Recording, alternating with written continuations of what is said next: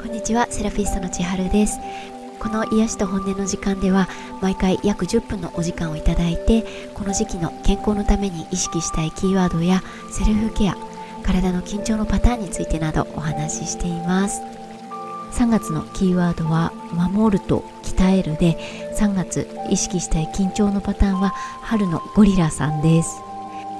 ゴリラさんの体の緊張は肩と胸に出やすくて腰も反り腰になりやすいので姿勢を良くしようとしすぎて肩胸腰が緊張していないか時々深呼吸しながらチェックしてみてください。ここ最近はちょっと曇りとか雨とかのお天気もあって花粉少し収まってるけどちょっと肌寒く感じたり知らないうちに体が冷えてたりすることも多かったんじゃないかなと思います。なのでここから1週間は体を冷えから守るためにも体を毎日ちゃんと温める1週間。今週は集中温活ウィークにすることおすすめしたいと思います。だいたい1年を通してちょっと暖かくなってきましたよねって言葉を交わすようになる時期は逆に油断して冷えてる人がすごく多いです。ご自分の美と健康に意識が向いている方はそれを知っていてこの時期でもやや厚着ですね。寒くないから大丈夫とかそこまで冷え冷えなわけじゃないから大丈夫って感じで春に体を冷やしちゃうと全身の血管が弱ってしまって結果体の中の毒素が出にくくなるのでもう全てにおいてマイナスポイントになっていきます。なのでこの1週間集中温活ウィークにして朝ちょっと早起きしてお風呂に浸かって体はしっかり温まったり着るものも腹巻きとか靴下の重ね履きとか首周りに巻物をしたり工夫をしてあとは食べ物飲み物も体が温まるものを取りたいなと思います。着るものは意外と使い道が多いのがフード付きの前がチャックで開くパーカーですね。普通に着てもフードが後ろにあってちょうど首肩のところにあるので首肩が少しあったかかったり日中座り仕事中に腰にパーカー巻いておくとお腹と腰の冷え防止になったりあと大きめのサイズだったら寝る時にフードをかぶって寝ても首周りとか耳があったかくて結構熟睡できる気がしています。あとは普通に北海道とかレンジでチンするホットパッドとかあとはちょっと温まりたいなって時は北海道もホットパッドもない時タオルでおしぼりを作ってから縦長に湿ったタオルを畳んでそれをラップでくるんでからレンジでチンするともう想像以上に便利な手作りホットパッドになってラップにくるんであるのでそのままお腹に乗せても肩に乗せてもすごく気持ちがいいです。温活っていうと体が温まることをしようってなるんですが体もそうですが筋肉も温まるとなおよしっていう感じなので軽い筋トレとか早歩きのお散歩とかしっかり頑張りたいと思います。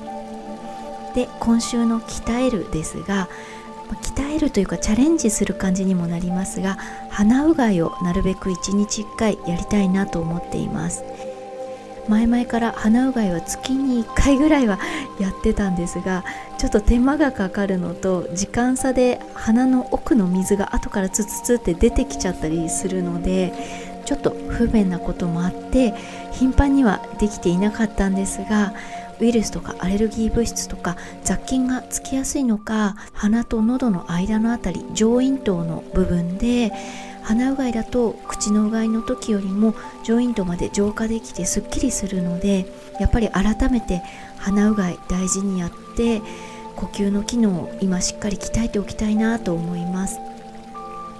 鼻うがいのやり方はまあ、YouTube 検索とかでもいろいろ出てきたりしますが私はだいたい両鼻で300から 500ml のぬるま湯に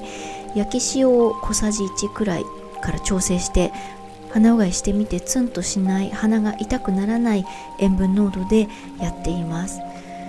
そのお湯はコップとかよりも小さめのお茶碗とかボウルみたいな広い口のものに入れた方が鼻をつけてお湯を吸い上げやすい感じです。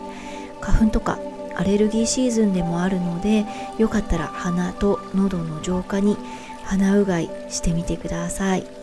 あとちょっと注意を付け足しておくと夜鼻うがいしてしまうと横になる体勢で寝る時に鼻の中に水が残りやすいので鼻うがいする時は朝とか日中にしてみてください。あと